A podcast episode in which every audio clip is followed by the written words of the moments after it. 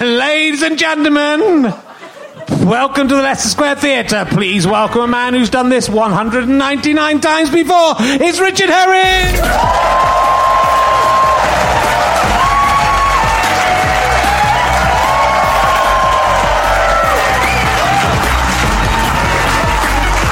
Thank you very much. Hello, ladies and gentlemen. Welcome to uh, Richard Herring's Leicester Square Theatre podcast. I was hanging around with uh, the Fun Boy Three and Bananarama in 19, 1982. It might have been them, or it might have just been some people from my school uh, in a dark room in an attic, and uh, they were all kissing, but I was just looking at them.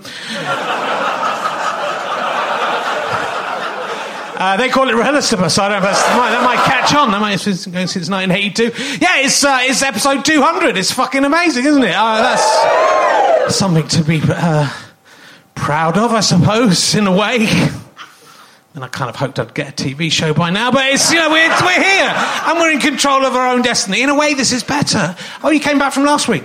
Uh, so um, thought, I thought you looked excited about the 200. Oh, I wish I'd preserved the 200th one.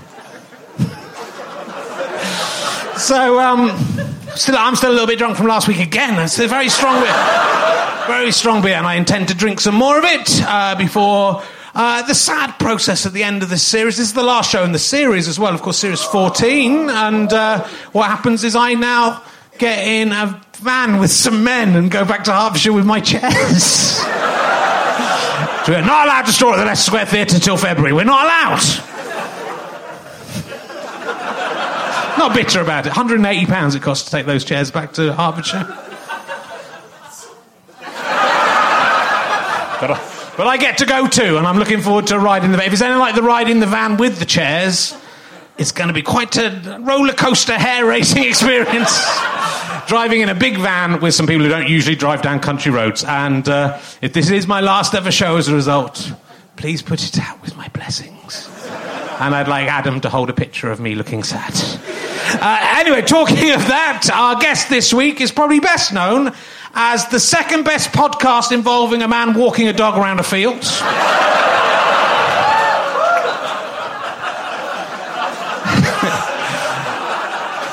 Ladies and gentlemen, it's his fourth time. We hadn't had him on before, we'd only be on 196. It's Adam Buxton, ladies and gentlemen. It's the Buccaneers. Hi, tricked. Always ready to leave. That's what you have to love about Adam Buxton. Always ready. I got, a lo- Always. I got a load of stuff in here. Got a lot of stuff, you know, you never know when you'll be called upon just to. I got some sandwiches. I've got a little bit of work I need to do. That's fine, that's fine. I've There's, just le- there's some gotta- pauses where I'm just trying to think about I've what got I've to got to say get back next. to a couple of people go and make yourself. Make about some stuff, and it won't take long. My wife's asking me a couple of questions I need to deal with. Sure, some fine. admin. It's all. The, You know, my dog Rosie. yes. She suffered a terrible injury. Oh no. Yeah, it's a very traumatic thing. Um, we were out walking yesterday, and we walked across an unfamiliar field. Right. We, I, and I actually said to her, "Hey, let's mix it up. Let's walk across the unfamiliar field." Yeah. Because we always go the same route. Boring. Yeah, it's yeah. a beautiful day, Rosie. Let's go crazy. We'll we'll take this uh, cut across here. The cows have been taken away for the winter, so we don't have to worry about being trampled. We don't have to worry about being just another cow death statistic. Yeah. And they're pretty big. And so off we went across this field, and uh, Rosie boinged off. She was up at the top, Yeah. and I suddenly noticed something move in the middle of the field, and it was a big old hare. And, and it sprang up and shot off up the hill, and I thought, uh oh, Rosie's going to go mental. She Yeah. loves chasing animals, even if, and usually there's no question of her catching them. Yeah. So sure enough, she chases after the hare, zips off, and then doesn't come back. And she's done that before, and she usually comes home. This time she came home, and she was acting really weird. Oh. And we were having lunch, and um, she was just sort of zipping about, spinning around, kind of chasing her tail in it, like as if she was on drugs or something. And then she jumped on my wife's lap at the table, and she was going, "Oh, Rosie," and uh, and then she said, maybe she's got seeds between. Is this interesting? This Yeah. story? No. Dad, well, it's. It's. I don't, it depends where it's going. if it's to be honest, Adam, if it turns out she's got some seeds between her paw, it wasn't worth it. But let's see. Let's see what happens. Let's see what happens next. Because last time she had seeds between but in her paws. Yeah. And it was very distraughting for her, and we had to get them out. It took ages to dislodge the seeds. So we thought, not seeds again. And. and we put her on the uh, sofa and kind of laid her out. We were stretching out her paw. And then we see only then she has got a massive old gash Oh, in her oh, no. tummy. She had clearly jumped across some barbed wire and it had slashed like, a, like something out of Fangoria. Oh it had God. peeled back a large area of, of the Oh. skin and fur so that her muscle was exposed Oh my underneath. god! And I mean, it was really full on and scary and sad. So we were like, whoa, holy shit, okay. Uh, get her to the vet. So we got her to the vet as quick as possible. And they, she came back, and it was all okay because it was a superficial wound. Um, but superficial wound for a deep dog. And poor Rosie Yeah, has been driven mad by the kind of existential implications of the whole thing. yeah. Especially as she has to wear this sort of uh, romper suit to stop her from picking away ni- uh, and worrying the stitches, you know? Yeah. And she's not a dog that wears clothes normally. She's, No, as I say, not superficial no. except for the wound. So it was bad. We were watching I'm a Celebrity Get Me Out of Here last night. It was, Yeah. it was the first show of the new uh, season. Yeah, it was a big family event in the Buckles household. My daughter's incredibly excited. But Rosie was just in such a bad state, Oh. like freaking out and just. She was disappointed about Ant not being She. it. Oh no, about the about the, the yeah. Sorry, but No, I'd no. forgotten about the cut. I think she. I was just thinking about. She, yeah, no, she was happy about the situation with the show because she thought Holly Willoughby absolutely smashed it. Yeah, and um, the the quality of the links was absolutely up there with the normal quality of the links. and at some point, someone's going to be able to work out a deck the halls with boughs of holly, aren't they? They're going to be able to work that into Yes. probably the Christmas episode. I mean, have you applied for a job? I haven't. They're going to be able to work that in. I haven't quite got it. You need to get Frank Bough in maybe, and then it deck the Boffs. With, Yeah. and there'd Nice. be a visual. Sort of work as a pun with bows, uh, bow. It's uh, not the too bow, late. The bow bell, the bow bells. So it could be a double with the bows, bows. So you're actually doing two puns within it that aren't officially puns. At this they're, point, uh, you've talked yourself out of the job. Could be Bo. could be Beau Brummell, the, the the dandy, could come in.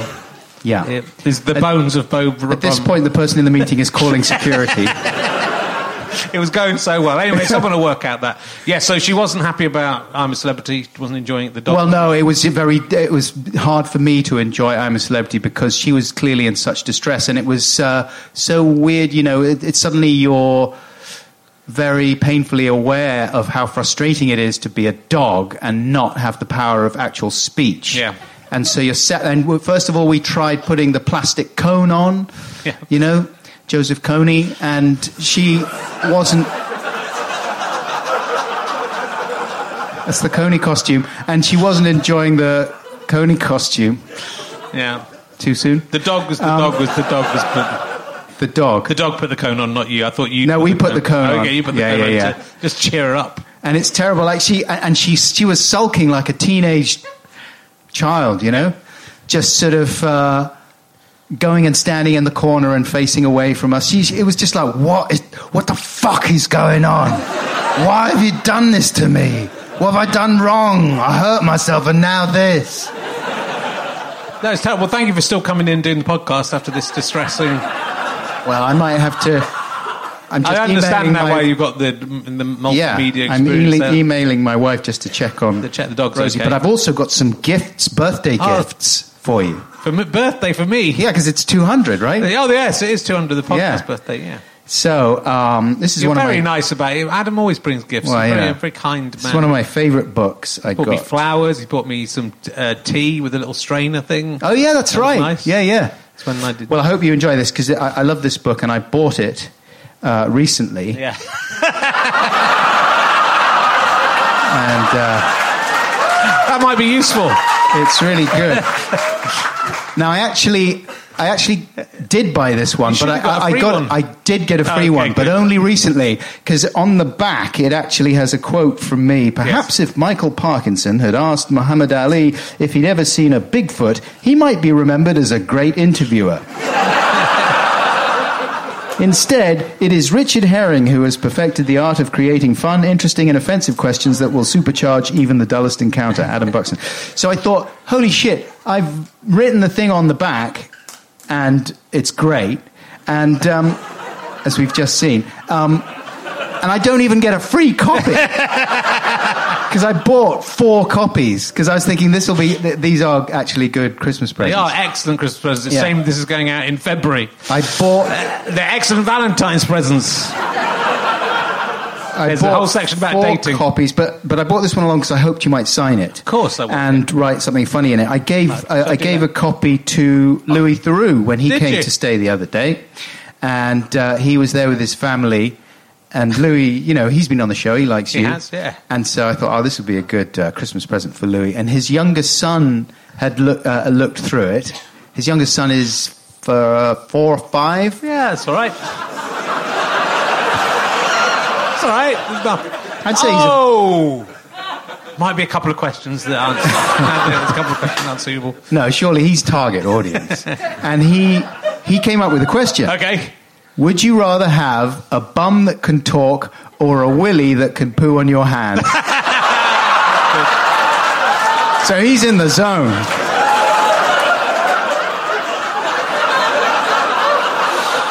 I'd rather uh, I'd rather have a bum that can talk because my bum can poo in my hand I know. I at the don't think- moment. realistically, If I want to poo in my hand, I just I don't think I go. anyone I would- just go under. I mean, it's a little bit easier. yeah. Uh, but I think the poo coming out of the willy would be It's not too as- much. well, it wouldn't be as satisfyingly big. If I wanted some stringy, if I wanted a very stringy load of like, like that silly string but made of poo, then I'd go for the willy. Good question, man. That is a good question. Young Mister for the Master Theroux. Yeah. That is a good. You'd expect from that. From that family, that goes back so, Yeah. many, gen- so many generations of It's a better quality of Yeah. uh, questions. Yeah, sure. Um, so yeah, I got you that. I got you. I mean, that's not. I have to that's- say that your original quote, which they didn't let us use, it said if Michael Parkinson asked Muhammad Ali if he'd ever tried to suck his own cock. Yes, that's which right. Was, which is better. But we had to change it to Bigfoot because they didn't want that on the back of the book for some reason. Why not just display what the book is? and I got you another book uh, that I really like that is nothing to do with you, but has been Oh. a favourite of mine. Have you got this one? No, but I love the the Twitter feed. Yeah. So this is the book version of the. Well, it started out as a Tumblr Right. of uh, called Bad Kids Jokes, and it was a guy who edited a uh, kids joke website, and he would have to sort of moderate it. And uh, he just kept all these, all the completely nonsensical, weird ones that were too strange to put on the website. Yeah. And he'd put them on his Tumblr, and now they've compiled the best of them uh, in this book. And I've been reading these out for years on the radio, and Yeah. and actually, funnily enough, they never really get a very good reaction. like when you do it when you do it live, it doesn't come across. Reading them with your eyes, Yes, it's funnier than. it's like they're the best things you've ever ever seen. It's the best comedy. But when you read them out, it doesn't quite work. And Let's, let's put that to the test. but it doesn't stop me doing it. Okay. The other day, I interviewed Nile Rodgers. You know him? Oh, yes, I do, yeah. He's one of the greatest producers ever and w- wonderful musician. And I was so excited to meet him, and I felt like. Do you ever get this? I felt like we were going to get on so well that there was nothing I couldn't say or do with him. That I, I had this fantasy of him laughing and laughing at me reading out jokes from this book Yeah. because I thought for some reason I thought this is he is going to love this. Nile Rodgers is going to fucking love kids write jokes.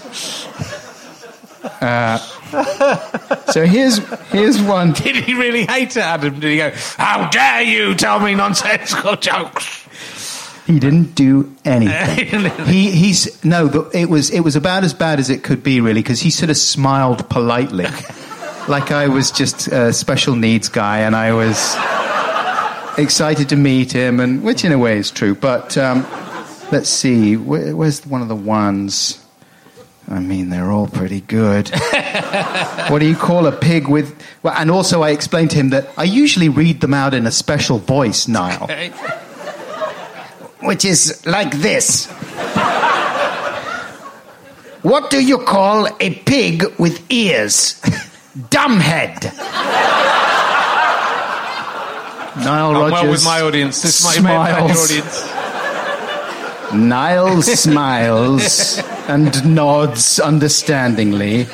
What do you call a spider with no legs? A hairy piece of trash!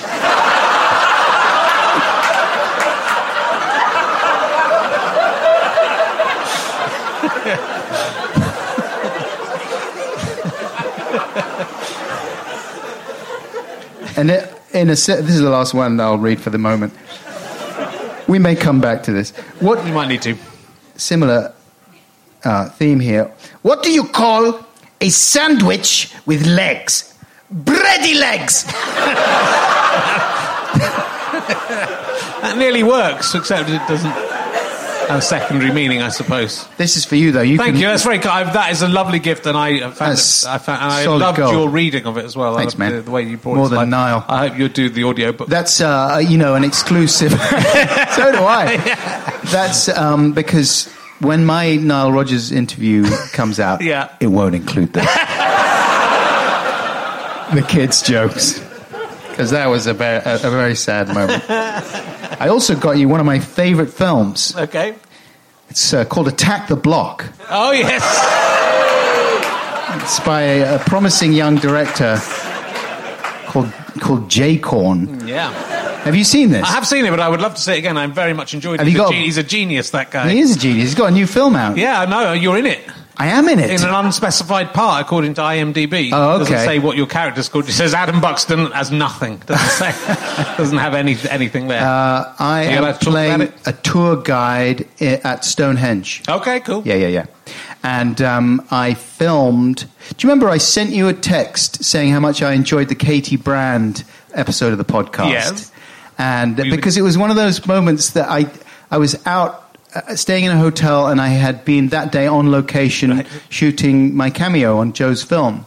And uh, it had been quite a weird experience. It's just strange seeing him on a big budget film surrounded by a giant crew and people doing his bidding and worshipping him and acting like he's special and and he was really nice. Joe was scrupulously lovely and uh, mindful of the fact that maybe I would be angry. And,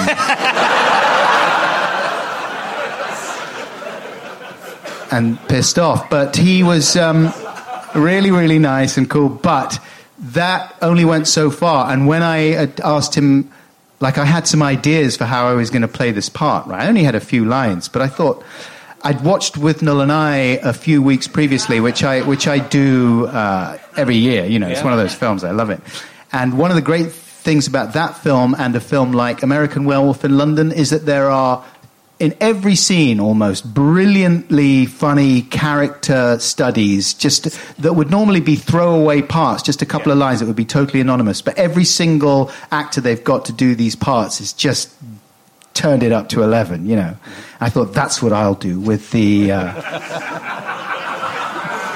with the tour guide at stonehenge. I'm going to fucking go mental on this thing Do- i've got a lot of funny voices and so I did the uh, voice I was thinking of for Joe, and he said, "Mm, "No, no, don't need to do it like that. Just uh, totally natural is fine." And so that was that. and then uh, at the hotel that night, I was just, you know, I thought, well, that was sort of. That was fun. That was fun. I'm glad it was nice of Joe to ask me to be in it, but I was a little deflated. Yeah. And listening to your podcast with Katie Brand just made me so happy. Aw. It cheered me up. Good. And I just thought, oh, I'm so glad that there's people in the world that are doing this. And Yeah, it does help a lot of people with depression. It This just, is go well. It's not as bad as it just my life's laugh. not as bad as that. That's very. Did the That's good. Now, there's a it's- trope with scenes in Stonehenge that I want to see whether this happens in the film. If it, it might might be too much of a spoiler, Yeah. but it's very difficult to do a film about Stonehenge that doesn't involve someone leaning on or knocking over part of Stonehenge and it's collapsing like dominoes. Like dominoes. I don't think I've ever seen anyone not do that. It's Oh, like- really? It's like when you're. Uh, when there's ever a scene in an airport with a with a luggage carousel, the Yeah. luggage coming out, it's nearly every time that happens, a person ends up either coming out of the thing or falls onto the luggage. Uh-huh. It's very rare you'll see someone avoid that trope. Does Stonehenge fall over in, when you're the, the tour guide? No. I want to see this film. No. Cornish never goes for the obvious. He's always a couple of steps ahead of the audience. Listen, if he didn't want the amazing, funny voices that I Yeah. had lined up, then he's not going to start knocking over That's Stonehenge true. monuments. Here is another gift. You, you Oh, this is too many gifts. I mean, this is a lot of I'm gifts. Embarrassed. I'll This give you a copy is of my DVD. Oh, yes. Deadpan magazine, Britain's rip-roaring comedy magazine. One today, a, a, uh, issue 13, April 1995. Cover stars Stewart Lee and Richard Herring. Attack, attack, the new comedy underground. Quote, our ultimate aim is to be worshipped as gods.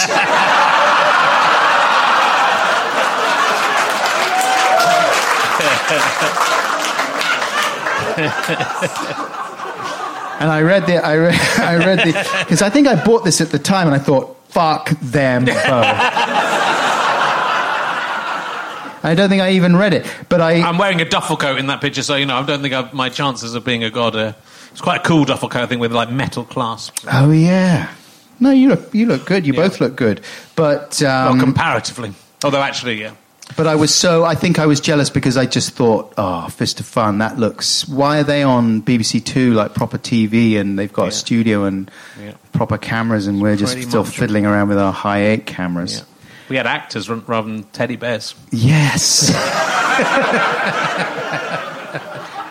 and also, I felt bad because we'd sort of, well, we didn't steal it off you, but it was just synchronicity. But unfortunate because it definitely looked like we had stolen off you the idea of doing the sort of blipvert Yeah, things, Um, the flash frames at the end of the Sure.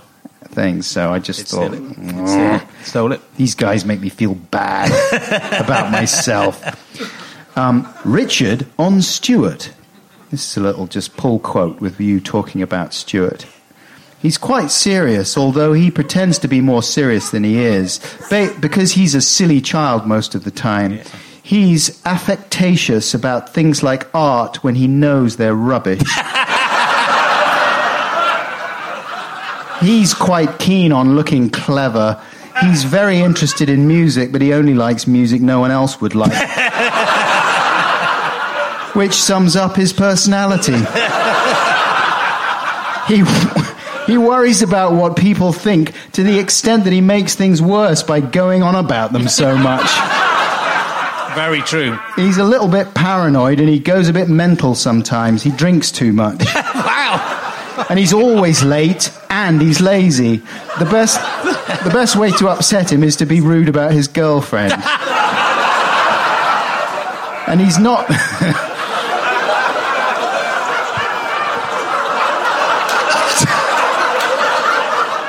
Yeah, who'd have thought it? it's like I've tried every single way to upset him. That's the best one. I did the lot. I mean, that does work on most people, doesn't it? does. That's a good. That's a top. Uh, top tip for Upsetting. anyone keen on upsetting someone. Have you tried being rude about their girlfriend slash boyfriend? Um, he's not competitive, so it's no fun playing games against him because he's so afraid of losing that he pretends he doesn't care. Yeah. I still, I'd still say, I think I still said that on an interview today about him. It's quite fun though, looking through it and seeing all the all the names who've gone on to uh, bigger and better things, or at Well, so- least or at least stuck around, and then other people who just Uh, thought. well, it's one of those, but it was one of the many attempts, and this one lasted a year. I think this might have been the, even the last issue of it. It might have been one more issue after this. But there was loads of attempts in the 90s to do a comedy magazine when comedy was the new rock and roll. Yes. And it all fell apart because there wasn't enough people interested in in comedy Yeah. to, to sustain a magazine, even in that age when people bought magazines. There's a big interview with uh, a, a commissioner at Channel 4. And I just thought, wow, that's what it was like then. Um, yeah, I don't think you'd have that anymore, would you? Um, I mean, really, who maybe gives not, a shit? I suppose people in the industry might, and they might think, oh, yeah, it would be interesting to find out what the, the gatekeepers think. Oh, yes, Um, yeah. There he is, Seamus Cassidy. Cassidy, yeah. And he's got a sort of rock starry, sneery photo. You know, I'm Seamus Cassidy, fuck you. I'm a fucking gatekeeper, okay? Now, His- his fuck off away from the gate. He's got his arms crossed. Yeah. Have to. He's probably a delightful person, but they but Yeah. they posed him to sort of fit in with the magazine's fuck off aesthetic, along with Lee and Harry smoking. I think it was the only time I ever was ever on the cover of a magazine. Would you like that? I pro- I'd probably have one, but yes, I will take it. I'll eBay it and send it to some idiot. Uh, I I eBayed all my Lee and Herring stuff. I just got rid of it. oh, all. did you? Yeah, yeah. How much did you get for it? Well, quite a lot of things. I did. The only, I've still got his store, but I think we might Right. gift that to. It's very broken up. Someone's offered to mend it actually, but I've, I'm going to gift it to the Museum of Comedy. I think. Yeah. I don't think I can sell his store, No. But uh, I did sell a few, a few scripts and bits and bobs. Doesn't it take like? Isn't the admin involved with selling stuff on eBay? Doesn't that completely outweigh any money you might make no, back? you could make make some quite good money. Oh, on it. really? Yeah. Well, you know, Jesus. 20, 30 quid. Yeah. know, I think I needed the money at the time. I think I just wanted to get. I thought, let's get rid of a lot of this stuff. What's the what was the item that sold for most? I can't remember with the and Herring stuff. Uh, the- with the, I sold the first um, book from you know my question book from the podcast, which wasn't. I didn't get anyone to sign them in those days, Hmm. and it, so that sold for about fifteen hundred quid. The Slytherin Whoa. notebook. But the guy who bought it uh, sent me a video. His daughter said, "Why didn't you just put in a bid to knock up a bit? Someone else will come." It was going, you know, it was going up that way, and he put in fifteen hundred quid or something. Wow. And then there's a video of him for the last thirty seconds going, "No, no, no, no, why?" but it did pay up, unlike the person who uh, bid for the second book, who uh, didn't, who just said, "Oh, actually, can I?" Uh, can I just can you just send it to you? have a look at, and then I, I can't I've got the money at the moment. Can you pay me down the line? Please don't uh, affect my ratings on eBay for me having. Right. And so I didn't send it to him, and, Yeah. but I didn't make him pay for it, and then I gave it away. Now I just give them away to. Yeah, that's the thing. But you know, fifteen hundred quid, you know, that pay your fee tonight. sure. Yeah, Uh, yeah, pay for Rosie's health care. yeah, that's true. uh, she- have you got your dog insured? Have you got insurance for the for the pets? Because that's where it would really pay off there. yeah, I don't know. That's something I need to email my wife about. Okay. do that now. Uh, so the other day, um, I was uh, I'd just done a show, I think, and I was in a, a similar position to with the Katie Brand one. You know, I, I wanted a, a friendly voice in my ears, so I download uh, the Stone Clearing podcast. Oh yes, yeah.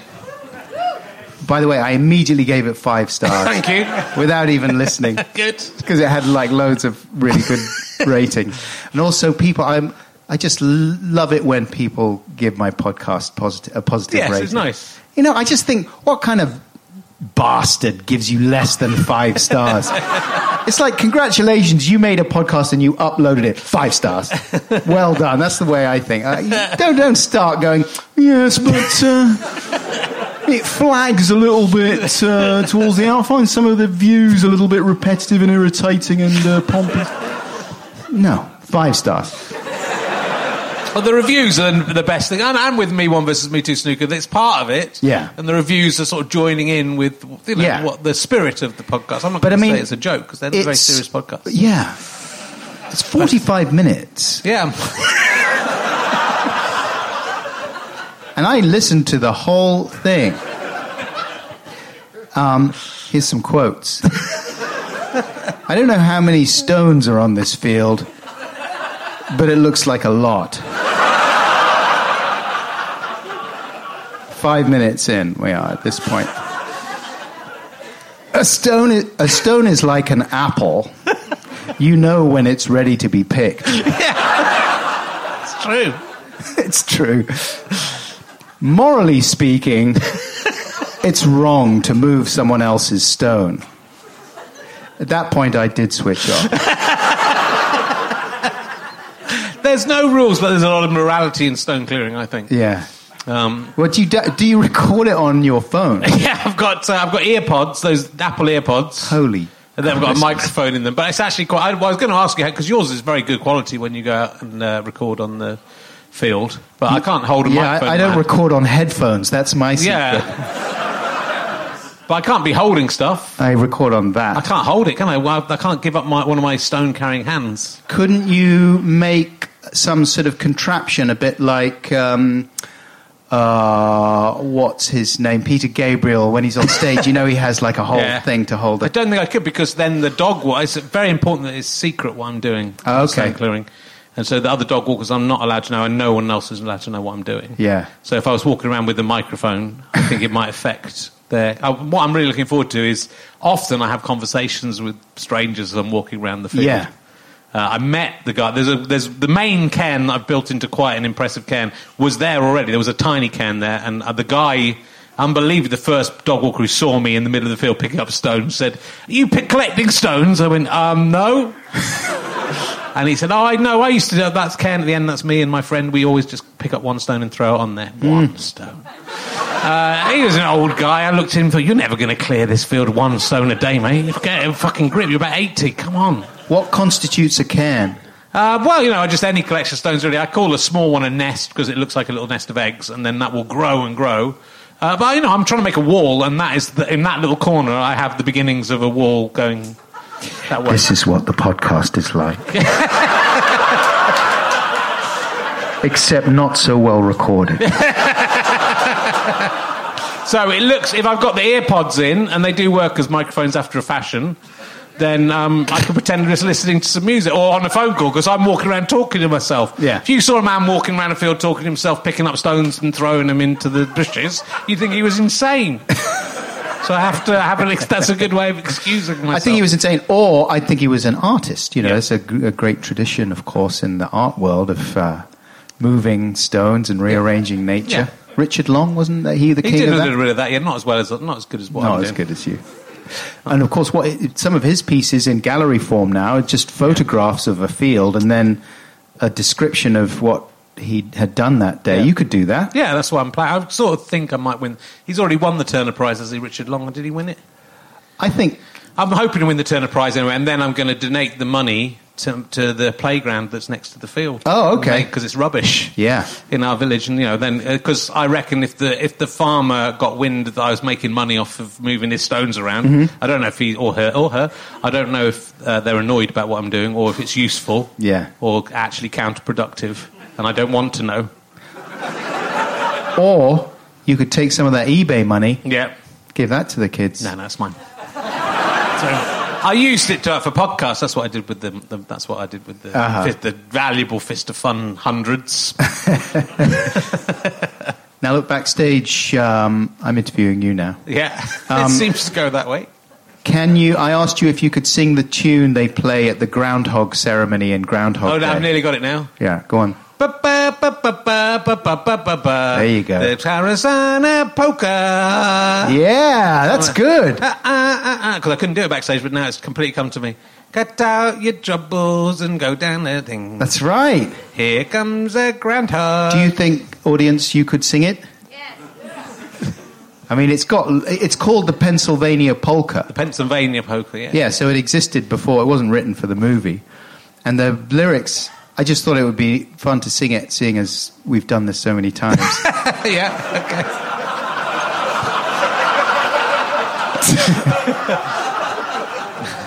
Strike up the music, the band has begun. The Pennsylvania polka. Pick out your partner and join in the fun. The Pennsylvania polka. It started in Scranton, it's now number one. It's bound to entertain ya. Everybody has a mania to do the polka from Pennsylvania. Okay. Can you remember all of that? No. You'll probably have to cut this out, won't you? Strike up the Sing. Sing. Pennsylvania The Pennsylvania polka. polka. Pick out your partner and join the fun. Pick out your partner and join in the fun. Pennsylvania polka. The Pennsylvania polka. Started in Scranton, now number one. Started in Scranton. It's the number one. It's bound to entertain you. Started continue. Shut up.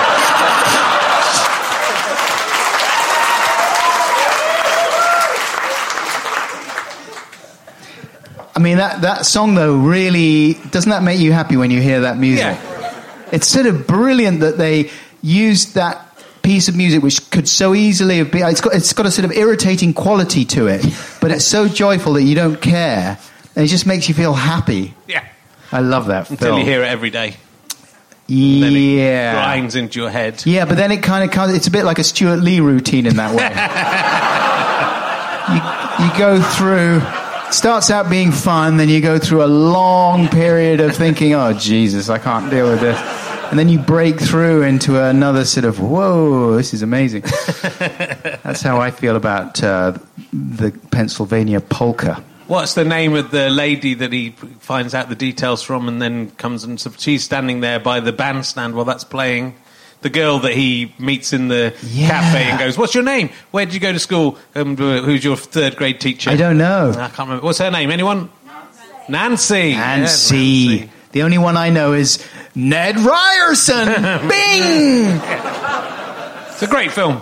It's amazing. It's a great film. He's really good. That actor, the guy that says, the guy that plays Ned Ryerson. Does anyone know that? That's deep level. There you go, Stephen Tobolowsky. So he's done.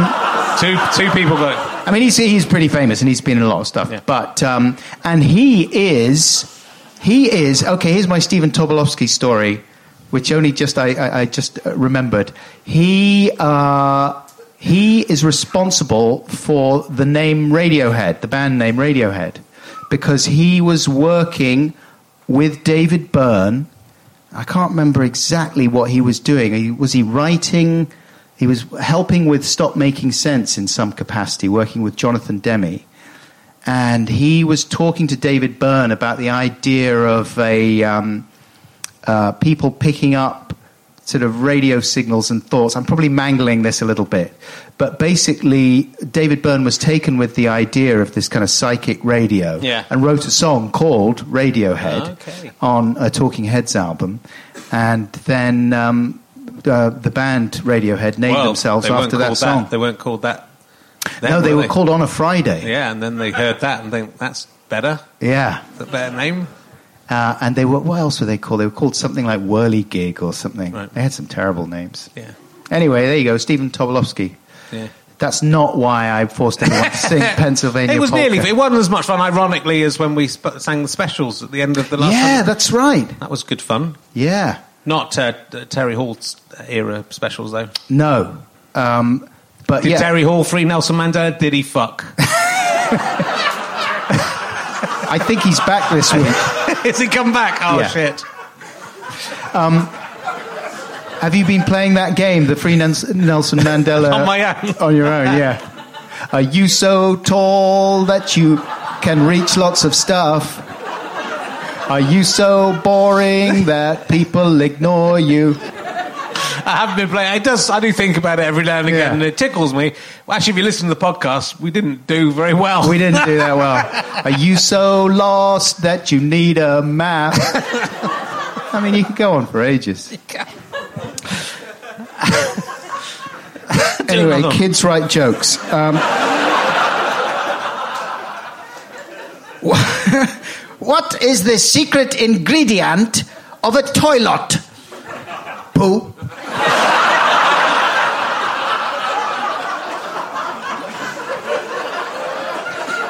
Why did the cow go to the movies? Because movies!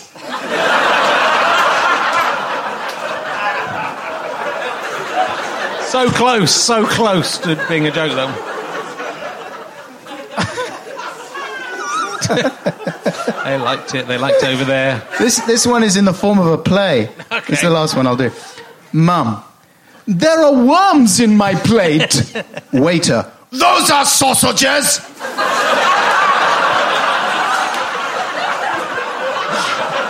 You see, if that's what the theatre was always like, I would go way more often.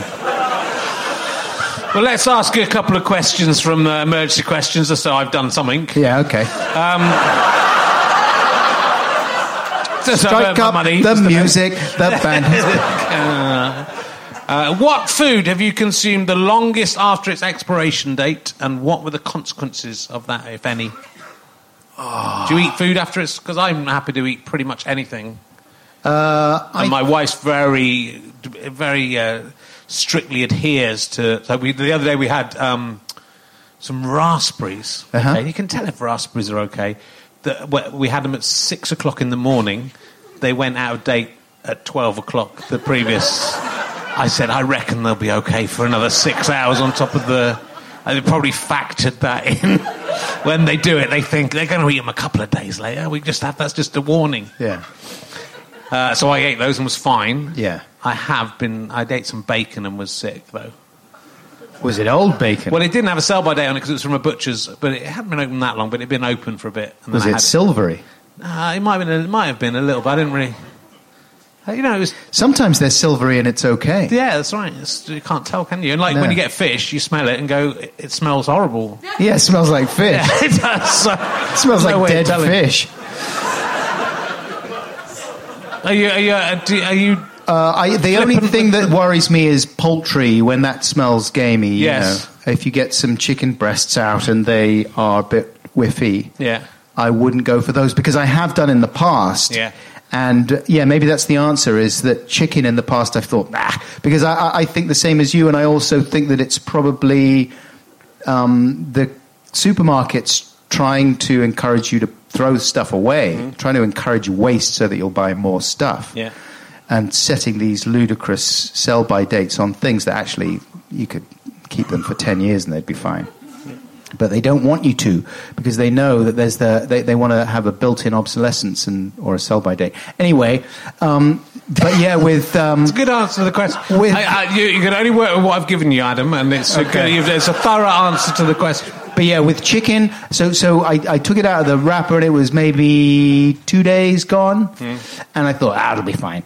And um, it did smell a little bit like feet, Yeah. and I thought, nah, I like feet, so pop it in the uh, oven, uh, make myself a nice sandwich, and it, but it tasted the same as it smelled.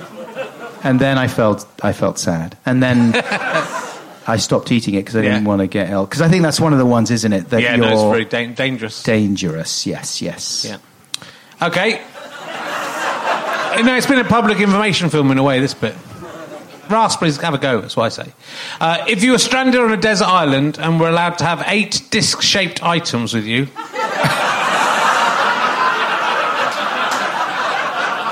but you could not have two of any kind of individual item, which eight discs would you have with you?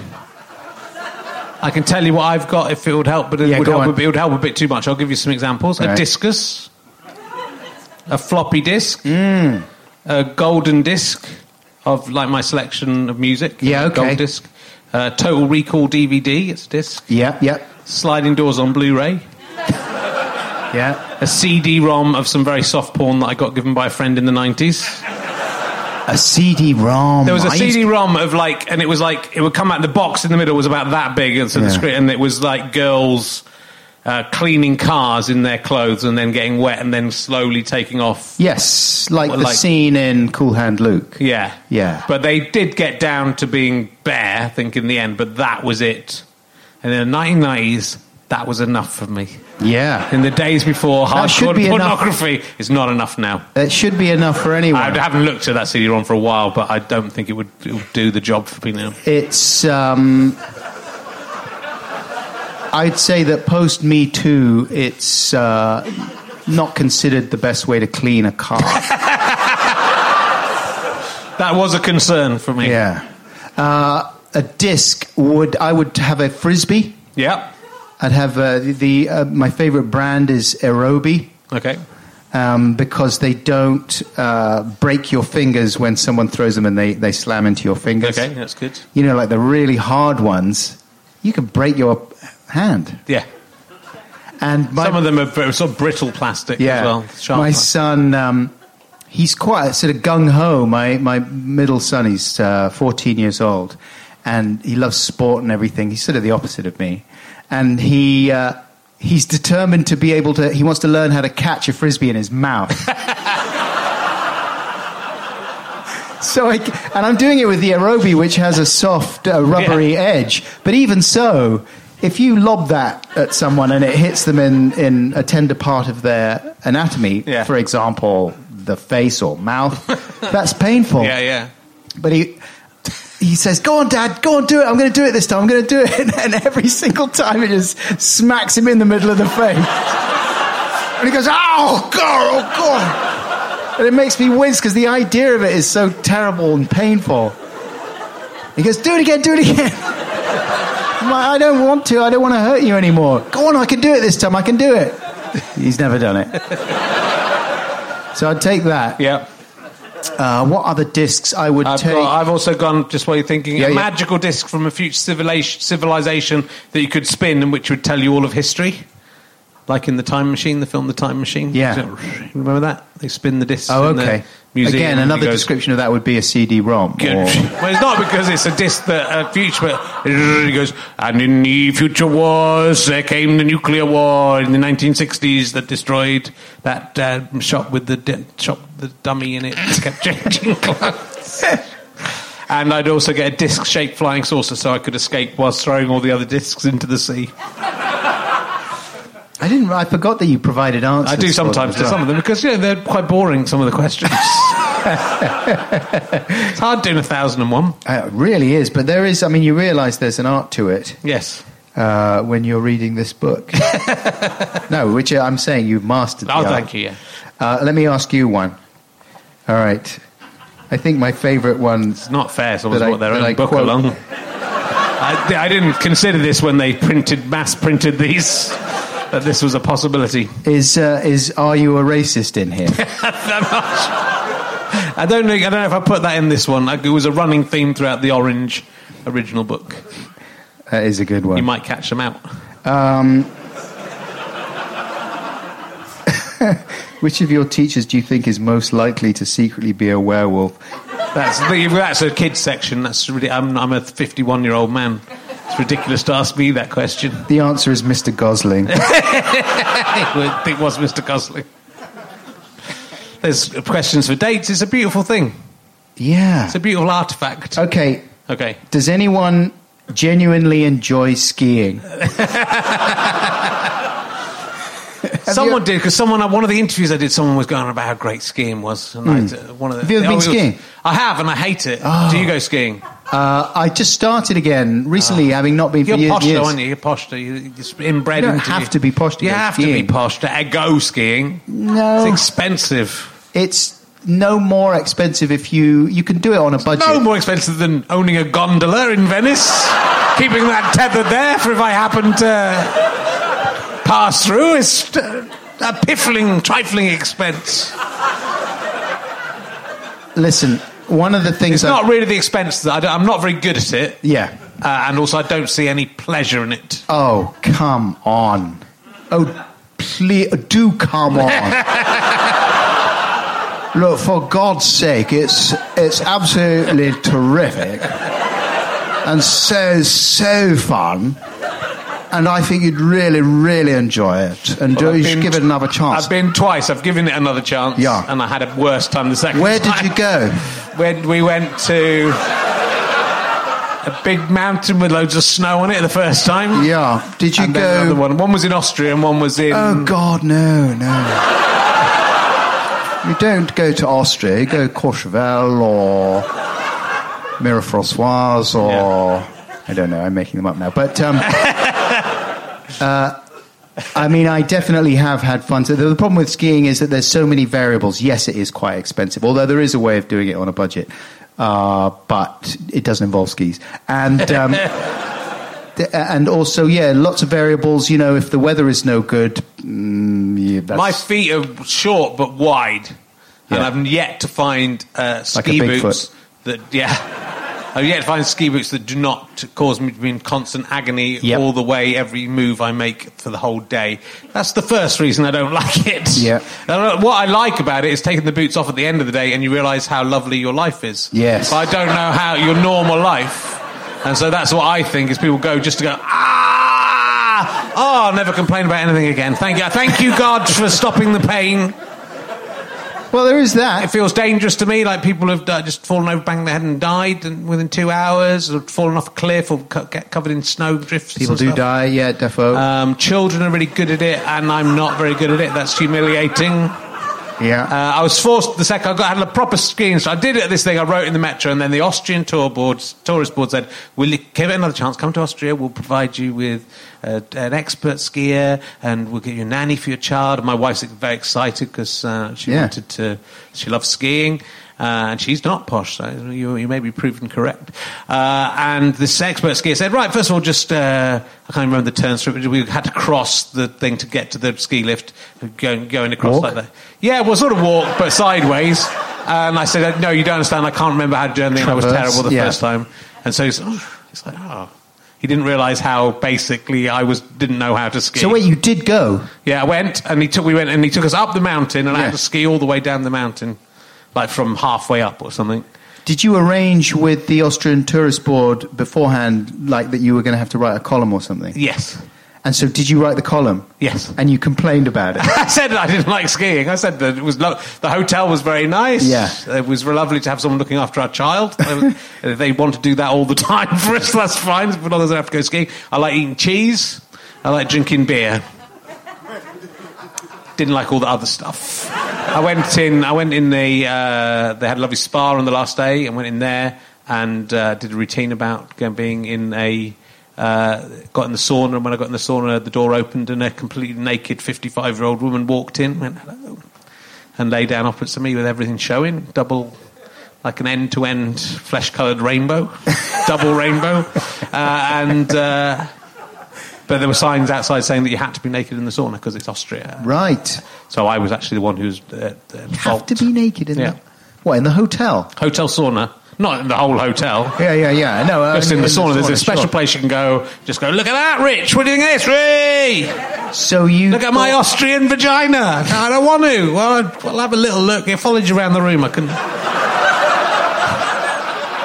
it's a very small space. Then my wife came in. I thought, well. I was very embarrassed, but I got a very funny routine out of it. That, Yeah. Um, and were the Austrian Tourist Board satisfied? Yeah. It seemed to be. Yeah. It was the one time I did the metro, and they, you know, they didn't. I wasn't paid to write by something, but I, I had to. Um, had a crisis of conscience. Going, is this morally wrong? And if the metro find out that I've done, I'm writing some art because I didn't tell the metro. Oh, you thing. didn't tell them, right? No. So I just said I wrote some. art, I'm going on thing, and then I recommended the hotel. I think they, I think everyone does it, but it made me feel uneasy because I felt like I was I was selling out my metro column, which meant a lot to me. It was very Yeah. it was very uh, Yeah, I mean, I did a, a, a skiing episode of the podcast. In, in sort of similar circumstances, I was contacted by someone who runs a chalet, and uh, they said, "Oh, we really like the podcast. How would you like to come out and do an episode out here?" And uh, you can stay as our guests, you know. So I was like, I ran that by my wife, and she said, "Yep, let's definitely do that." So it was. I'm, I've never seen her so happy. I mean, I've, I mean, yeah. She. It was like the moment where she suddenly s- looked at me in a new way. Like, God, wow, you're great. and now I understand what you do. This is brilliant.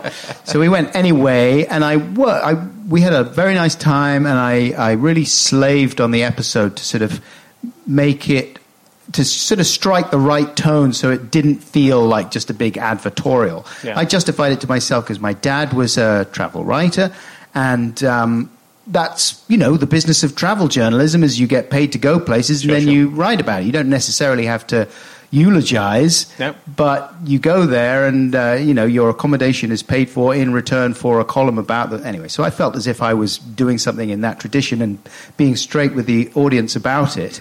and hopefully giving them an episode that they would enjoy. And I think a lot of people really did like it. Some people felt like, oh, this is, I got some very nice messages, but I also got a high number of messages from people that said, fuck you. and you, uh, you're, this is it for me and your free fucking podcast. You, you fucking twat. Slap us in the face with your skiing holiday, you bastard.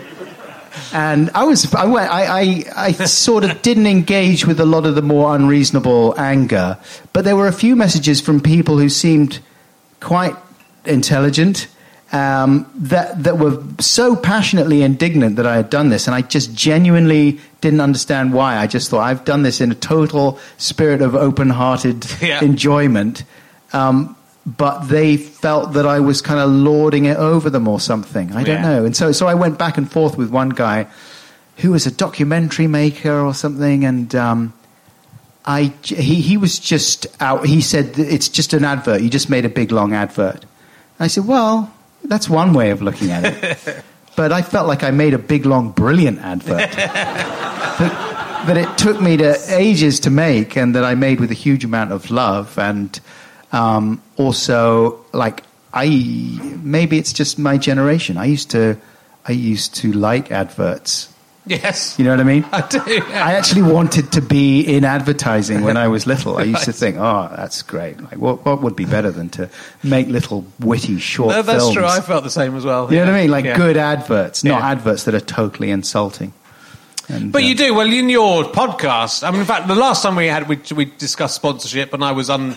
You sort of won me round on, on the last podcast into being sponsored. Clearly. fancy a uh, beer fifty two beer.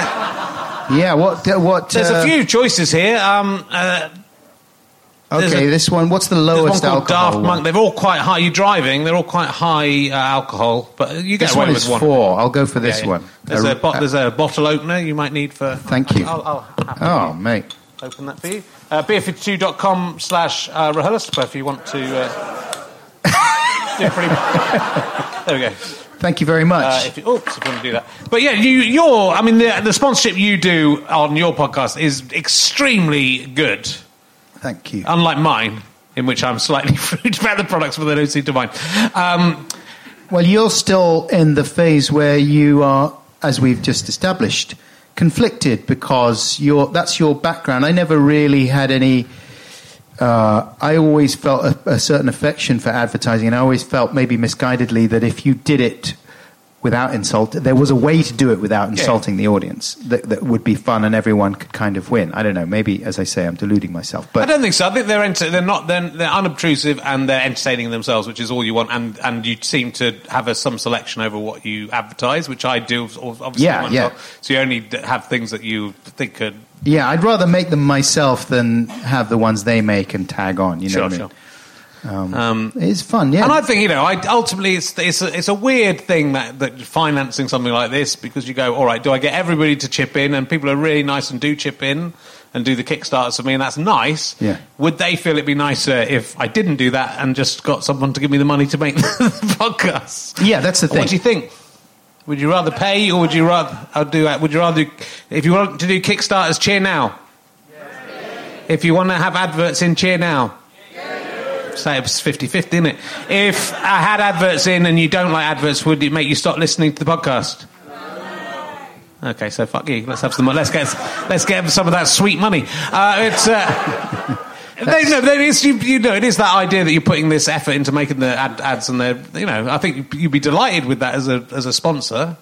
Yeah, I mean, there, I there, there are some, some. There's a danger sometimes that they uh, put too much work on you, and they sort of basically give you a brief that's very nebulous, and they're they're asking you to come up with something that you know in normal circumstances they would pay some uh, creative team thousands of pounds for, Sure. and they're just like, yeah, do a song about this very complicated subject, and because sometimes it's not a product, sometimes it'll be you know, a charity or, or it'll just be a kind of public awareness campaign sometimes. Sure. And so you really have to think like, I don't know, I, uh, this is going to take too long, you know. Yeah. At the end of the day, I've got to go. But then you've done that your whole career. I mean, that's the whole Song Wars thing that you did with Joe was insanely time consuming, surely. It was, yeah. uh, but was worth it because you created these genuinely you know, and actually memorable songs. I sing the Quantum Solace one all the time. Oh, okay. I, st- I always comes to mind. I say, "Why can't I live? Why can't I live forever? Why can't Yeah. live forever all the time?" I'm always seeing that. They're really good, and that quality is worth. You know, down the line, it's worth it, isn't it? Because you you're giving something that's entertaining, and so I think that's that's great to do, and, and, and it doesn't. You know, I think I think you realise with podcasting that that's the deal, isn't it? That it's either either you say everyone give me a pound, and one percent of people do. Thanks, thanks to the one percent, uh, and or you or you you know this series is a bit of both. So there's a bit of Beer Fifty Two and a bit of fantastic Kickstarter awards that will be coming through soon to the people who've done the, the Rubik's cube we did for this. Have you had a Rubik's Cube made? a Rubik's cube made with all like RHLSTP things. It's really good. I mean, it's too good. Chris Evans, not that one. Puts away. He's like you. He puts way too much effort. You could just given everyone like a little 50p one. Like that. No, he spent thousands on them. No, it's good. You got to do things with love. Hey, uh, this is delicious. Arepa and Co. Mm. Yeah. Put it. Can you put more effort into the adverts you're doing on my podcast than you, Yeah. than you currently are?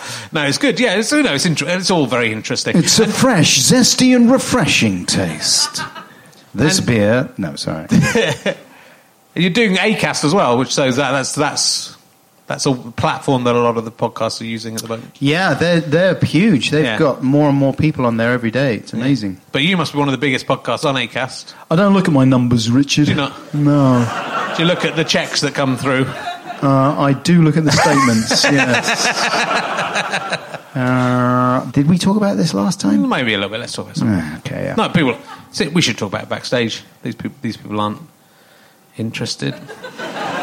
Did you um, watch the, as we speak, the uh, armistice celebrations, m- commemorations? Um, I saw a little bit of the Peter Jackson film. oh yeah, did, w- you didn't watch the whole thing? Nah. Why? you, you knew how it ended. Yeah. Actually, I was trying to. I got about halfway through, and my, we had to go to. I was so tired. We've got two tiny children. Yes, of and then it's come off the iPlayer, so I, I was halfway through. I was trying to get to the bit where it changed into colour. Oh, you didn't even make it there. No, I did, but that's it took. My wife went to bed, and so it all got confused. Right. Okay. Um, and then I got to that bit, and went, yeah.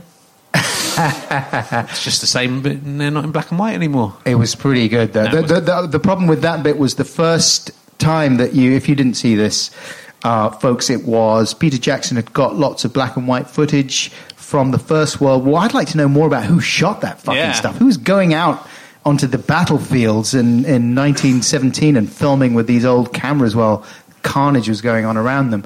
But um, he had colorized some of the footage but in a very sophisticated, like modern colorization techniques, and also done it so that the, the sp- it was running at a real speed, Yeah. So it didn't look all uh, herky jerky and Yeah. black and whitey. And he'd also done very good dubbing of sound effects on there, so it really did feel like, oh my god, this stuff looks like it was shot last week in certain places. Yeah, yeah. Other places where he'd had to digitally zoom on some some things. There was lots of strange pixels moving around, so that at certain points it looked a bit like um, uh, it looked a bit like what was the uh, CG film about the Polar Express? Did you watch the Polar? I you- did, but I saw, I saw enough with Tom Hanks in it. Yeah, my children Yeah. used to fucking love the Polar Yeah. Express. I think my nephews might have hot done. chocolate, and um, that that whole film is uh, uncanny valley special. it's really weird, and that's what it was a bit like watching this footage. But overall, it was just incredibly weird and moving, and I just can't get my head around it. And also, I was talking to you backstage about the fact that I've been um, reading these this book of letters sent back from the First World War from a, uh, a lieutenant colonel, and uh, he was uh, in the Northumberland Fusiliers, 24th Tyneside Irish Battalion, and he, his batman. What's a batman? Like a valet. A yeah, Batman. exactly. Yeah. it's But- not but- Batman. It's not a guy. It's not a crime Yeah. fighting. It might be that as well. They we wouldn't know, would we? Anyway, his They'd keep bat- that secret. Anyway, Batman, it turns out, was my grandfather, and uh, which I didn't know because my dad never used to talk about his family. But I found this book of letters where this lieutenant colonel is writing almost every day back to his wife from the First World War. He went out uh, to the Western Front 1914, was sadly killed on the first day of the Arras offensive in 1917, and he was uh, carried off the battlefield by my grandfather, Wow. who he referred to as Bucky. that was his surname, or Buckin sometimes. Bucking. And occasionally there's just these um, little bits of the letters that refer to my granddad. It's Wow. so weird. It was just his, he was kind of his Baldrick, I suppose. Yeah. And uh, let's see, I've got a little bit that here referring to my my grandfather. Um, so this is 10th of May, 1915, Beuvry, outskirts of Béthune, northern France. And uh, this is the lieutenant colonel writing back to his wife. We've had rather an amusing time these last two days as we moved out to a position of readiness at 4:30 a.m. yesterday, leaving a few sick men and the servants under old Sanderson in the billets in Beuvry. After we'd been out a bit, we saw the shells popping into Beuvry pretty frequently.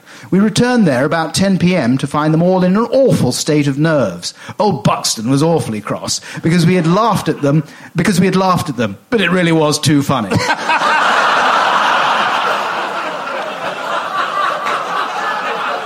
Their faces were a picture, and they and they'd got all bits of shell and stuff.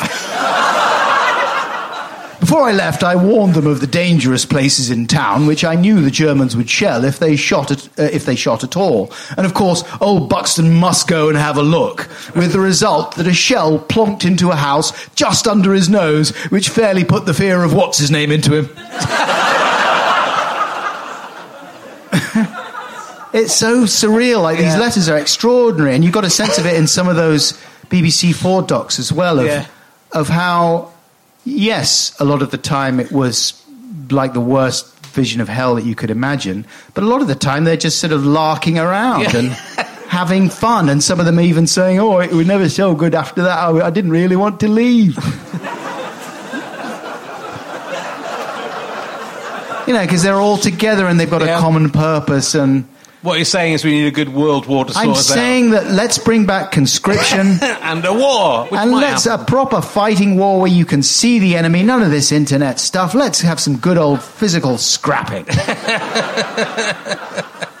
Let me just read you this this little bit where this is from the Somme, right? They're at the Somme, and he. Uh, this is not with my grandfather, but this is a letter back to to this guy's wife. I mean, he's a lieutenant colonel, okay, so he's not at the front of the fighting all the time. They just sort of go back and forth, and this is one of the times where he's not at the uh, at the front, obviously, and he's saying. Um, so this is 30th of July 1916. Uh, most pleasant evening for our walk. We went out to the end of a hill about a thousand yards behind our own front line and sat in the grass where we could overlook the whole show and watch the transition stage from day to night conditions. We reached our position about 8.30 p.m. just as the light began to fail and saw the old Hun put some very heavy Minenwerfer over, like grenades or whatever, uh, over as a sort of kiss goodnight. And then very shortly afterwards, our guns had a proper hate on his line for about an hour and a half, and he got the most concentrated essence of, of um, on a portion of his trenches that would make him think a bit. It really is a wonderful sight. Because it's all quite silent except for the guns and an odd rifle or two. And it seems impossible to believe that two great armies face one another across a small strip of field, in many places not a hundred yards wide, and that you never see a soul move. As we came away about 8, 11 p.m., you could see the whole line stretching right away on both sides by the Very lights, these flares, and star shells, and in the distance, away to the south, the glare of the gun flashes on the Somme, which lit up the whole sky just as one sees the lights of a big seaside town from the sea. It all brought back so clearly our day on the end of Portland Bill. and I was talking about it all to the doctor as we walked home again. so surreal. To think, you know, that Wilfred Owen became famous after this war, not this guy. It's, Yeah. it's just terrible. terrible. Yeah. It's hilarious. Bizarre. Ah. Are we wrapping up? We, I think we probably should. Yeah, we got homes to go to. We do. Um, it's ve- been very interesting. Um, Oh man, I want to say though as Yeah. well. Thanks, that you know this being episode two hundred. Yeah. we should we should have talked more about classic episodes. but holy shit, you you bagged the big one. I was halfway up a mountain and I, I, I, we found a dinosaur. And then I, I never had to wank off a dinosaur before. I had a giant ball of frozen piss in my mouth. And then I was uh, halfway up in space. Hey, Have you ever, you ever had a wank in space? That was that was basically it. It was very nice to get him. You should do you should do him on your podcast. I should, I, yeah, I mean, there's no way I could top your one. It was amazing. I think you might get the same thing. Was and but uh, in the green room there, he was like, "Yeah, was that okay?" it really was.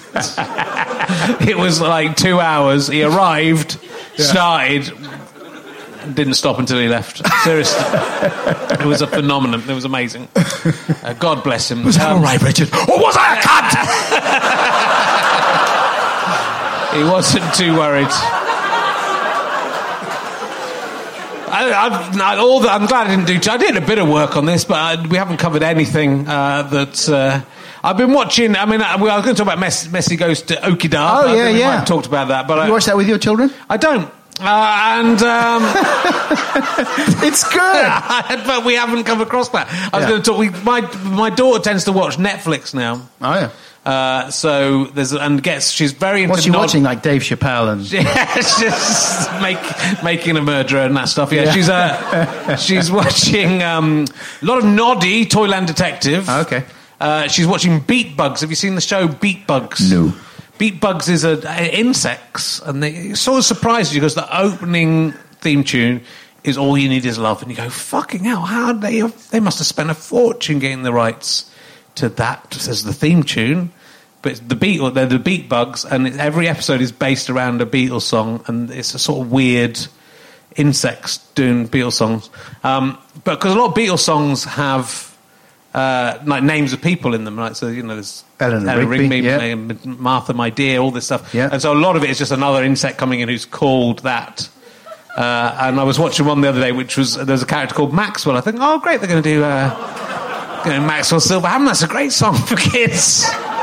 And then I realised they probably wouldn't use. They did, they didn't. They still ca- called a character Maxwell. I'm assuming they're either holding their gunpowder on that one, waiting for the right moment for him Right. to go around smashing all the other insects in the head. This- Because sometimes they just if there's a contentious phrase, they sometimes just leave it out of the song, but Yeah. they don't. They don't ever change it to you know bang bang Maxwell Silverhammer comes down on a nail. You know Yeah. they don't. So, but I just wondered if we could think of what the worst. Beatles songs to put in a children's cartoon about insects would be. It's, it's such a surreal. My daughter loves it though. yeah. I mean, Helter Skelter, I suppose. Yeah, Helter Skelters. Um, about insects. Any ideas from Well, the it audience? doesn't have to be about the insect. I mean, there's that awful one about uh, "Run for your life, little girl." If I find you with another man, you'll be gone, Oh little girl. yeah, that's that a one. very sh- uh, shocking Yeah. song lyrically. I remember even listening to that as a youngster, thinking, "What the hell is going on here?" Um, the dark catch you with another man, you'll be dead. Yes, more or less, little it? girl. It that. no, it's, that's the end. That's the end Little yeah. girl. Yeah, They do, which is I think maybe the Beatles you'll be did dead. That would be a bit this. too stark, wouldn't it? It's the song I'm gonna that, kill um, you, a little girl. Is it? Is it Badfinger did? If you want it, here it is. Come and get it. Was that that was a Paul McCartney song, though, right? Oh yeah, maybe. Um, but that's that. basically like a cheeky little song about you know if you want to have sex with me, come and get it. Yeah. It's going for you know if you watch the Badfinger doing it. Well, it was a different time, Richard. But they can't put it in children's car. They've got Vintex going, if you want it, here it is, come and get it. But you better hurry because it's going fast. it's so, I, you know the story of Badfinger? It is Badfinger, isn't it? That Yeah. They all kind of killed themselves. That's right. It's tragic. Because it's really true. Because you see that song and then re- you, when, the, when you see the video of it, he's so enjoying the cheek. Even as he's performing on TV, this is such a cheeky song. I'm having to say, he's such a lovely guy, the guy singing it. Such a horrible story. Let's end. Let's end the Let's series. end on that. Let's end the series. if you want it, here it is. Come and get it. I mean, they're insects. It's fine. They have sex. That's Oh, fucking insects. That's all right. You- There's a new, there's a new series. I watched a bit of a Messy Goes to Okinawa. Yeah, series Okinawa- two. Okinawa. Yeah, I mean, That's a nice deal to get. Someone was asking for you to sing the theme tune. yeah. Can you sing the theme tune? Oh, um, oh my God. Come along and say hello. Messy goes to Okie dokie. It's sort of, uh, uh, let's all meet our friend Felix! na, na, na. Zim zam zoom! It's just shouting. I yeah, just that's shout. good. man. That's you're a good match for it. And uh, and you, the Crystal Maze, which we talked about a little Oh, bit last yeah. time, but you hadn't been on by the time I watched you with Andrea from Loose Women. Uh-huh. Answer some riddles. All I remember is Big Narstie. um, he was very good. Oh, I don't know him. Has you, have you not come across Big Narstie? No. Oh, mate. He's good value. Is he? Yeah. He's a big rapper man from, I think, South London. Okay. And I believe that it is not controversial to say that he smokes a lot of weed. and so he is just in a cloud, a haze of doobie smoke. Which you get a lot of these days. You know, have you noticed that walking around town? Like you smell it Yeah, a well, lot actually, I was walking across Soho Square today, Yeah. and uh, I tweeted, "Can someone call the police? There's a man smoking a cannabis." Yeah. I didn't feel comfortable ringing the police myself because I'd actually accidentally inhaled some of the cannabis smoke. Thought I was an accessory to the crime. But yeah, just like at three o'clock, two o'clock, Yeah. Soho Square. You smell it a lot these Yeah. days. Anyway, Big Narstie, I believe, Yeah. uh, enjoys the occasional smoky smoke. Okay. And I think that he, there's a possibility he may have done on that day when we recorded the Crystal Maze. And there was a the, the clue was something like so this is me with my head in a jar, Yeah. and they have to guess the riddle. They have to guess the right answer to the riddle in order to win the crystal. And the and what happens is they send me the riddles, and generally I'll rewrite them to make them uh, maybe a bit easier or to make them rhyme a bit more or something. So this one, I I'd really done it very easy. I was worried it was too easy. It was about like. You know, um, what kind of animal am I? Come round, uh, hop on over to my pad. Um, Yeah. You know, and Big Narstie was absolutely flummoxed. he just couldn't get his head round it. And in the end, I just had to say, it's a frog. a frog. First of all, it was because I could hear in my earpiece they're saying, uh, "You're going to have to give him more of a clue." I was thinking, "What have I? I- You know, I've said lily pad, hop on over, gribbit, and no, in fact, that was the next thing I did was go gribbit, Not a toad. I'm not a toad. like a toad. and then eventually, yeah, I just had to say, "A frog." it's a frog. And even then, he was like, "What? what? what are you talking about?" He was nice though. Yeah. He, he was on uh, "Would I Lie to You" the other day. It was he was very funny. Oh, I must um, check him out. Yeah. I noticed that you're underwater in the jar, Aha. but uh, your breath makes a cloud on the glass. Yeah, Uh, quite a trick. it is a trick, and it's you would have thought they would have thought about that, wouldn't you? and also, they give me a little uh, cleaning cloth. Because it's very uncomfortable. I'm sat underneath this. Uh, spoiler alert! I'm, they don't actually sever my head and pickle it. I'm sat und- in in a very confined space. They made it a bit more comfortable for me this year, which I really appreciate. nice. Maybe they heard me complaining about it on the podcast last time. And so now I'm actually sat on a chair, which is good. But I stick my head up through the jar, and then, as you say, it immediately fogs up. Um, and so they give me a cloth, and I have to kind of stick the cloth up in the very confined space and just do that quickly before we roll. It's all very glamorous. Um, It's good. You're on telly. yeah, You're back on the telly. I suppose. It's all, it's all working for you. I've never seen one of my episodes though. My daughter was so excited because she likes Yeah. uh, the show, but so far we've never actually seen me on it. So I don't know if they, they actually use me or not. You've, been on it. I've been You've on it, all right. Well, I think we'll wrap up. But I was gonna because my man's coming to pick up these chairs in two minutes. Oh, okay. Slightly curtailed by that. Fifty next June. You are. Newer. Oh yeah, that's right. You're already I'm 50, 50. aren't you? I'm 51. I'll be 52 nearly by the time you're 50. How is it? Oh. Did you have a party? I didn't know. My wife sort of suggested we just moved, and it was a bit of a. I don't really like anyone anymore. Um, so Hmm. gets harder. It does. Have you lost any friends? What to to Not, like lost? Not to death. Okay. I've lost. We've all lost some to I mean, death. I, you know, I don't see my friends very much. I like, when I see them, I still I'm friends. Fallen out with anyone? Yeah, a little bit. Yeah, so yeah, yeah, It's weird, isn't it? yeah. Just this, the, the, this, like in the last few years, and quite a few of my other friends have as well. Yeah. I think it's weird. You reach a certain point, and then everyone gets very touchy, Yes. and uh, it's very easy to say the wrong thing or do the wrong thing, and it's like it's weird. It took me by surprise. It happened a couple of times. Do you think, um, you know, my, I, I worried about more at 40, but, you know, being this, both of us are sort of have this boyish sense of humour, I would say. And do you feel being 50, you can, we can keep this on, or will we turn into, curmud- we're sort of slightly curmudgeonly? Yes. No, There's I'm sure that, that I'm sure that to some people we are creepy. but um, I don't know. Yeah, it's weird it, because you do you feel young, don't you? But Yeah. when you look in the mirror, you're like, oh no. uh, and uh, you always hear people saying that, but it's true. And I suppose you do have to bear it in mind a little bit.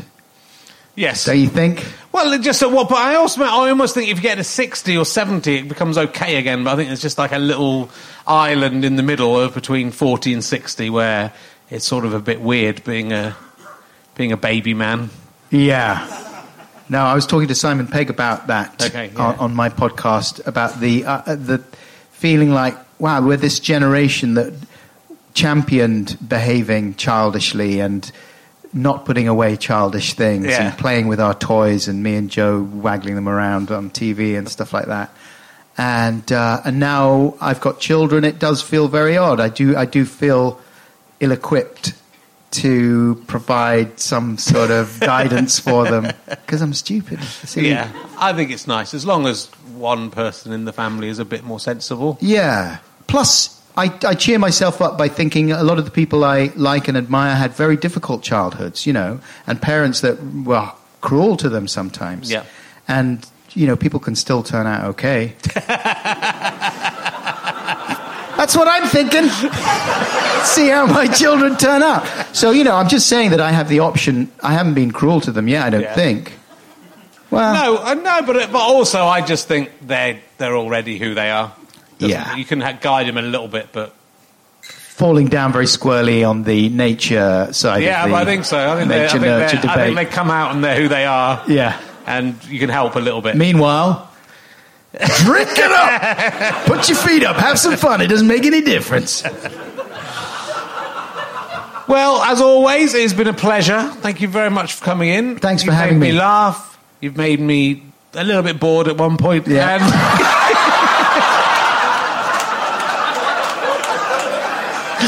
and Was it the then first you made World me War laugh stuff, again. It was all right. or was it the skiing? We'll discuss I've loved it it, all. I've loved it all. Uh, so, thank you very much for supporting the podcast. We'll be back in 2019 with loads more. Uh, Leicester Square Theatre from uh, 4th of February, which it might be already when you're listening to this. Uh, but also, we're coming around the country. Look out for us, Birmingham, definitely, and lots of other places in 2019.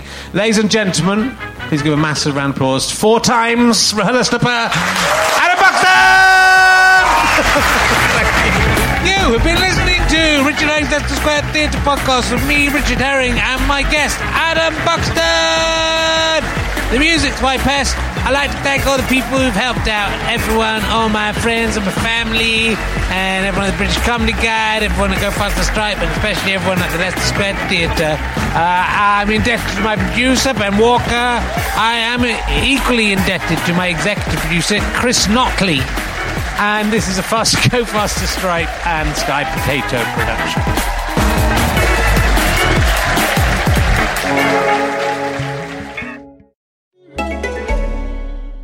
From the cinematic universe of J.J. Abrams comes the space strategy game Star Trek Fleet Command. Be the commander of your own missions. Customize your fleet of starships. Assemble a crew of new and familiar faces. Choose your weapons to prepare and lead your crew in epic battles. Every moment counts in these real time battles. Boldly go where no one has gone before. Star Trek Fleet Command. Download free today on the App Store or Google Play.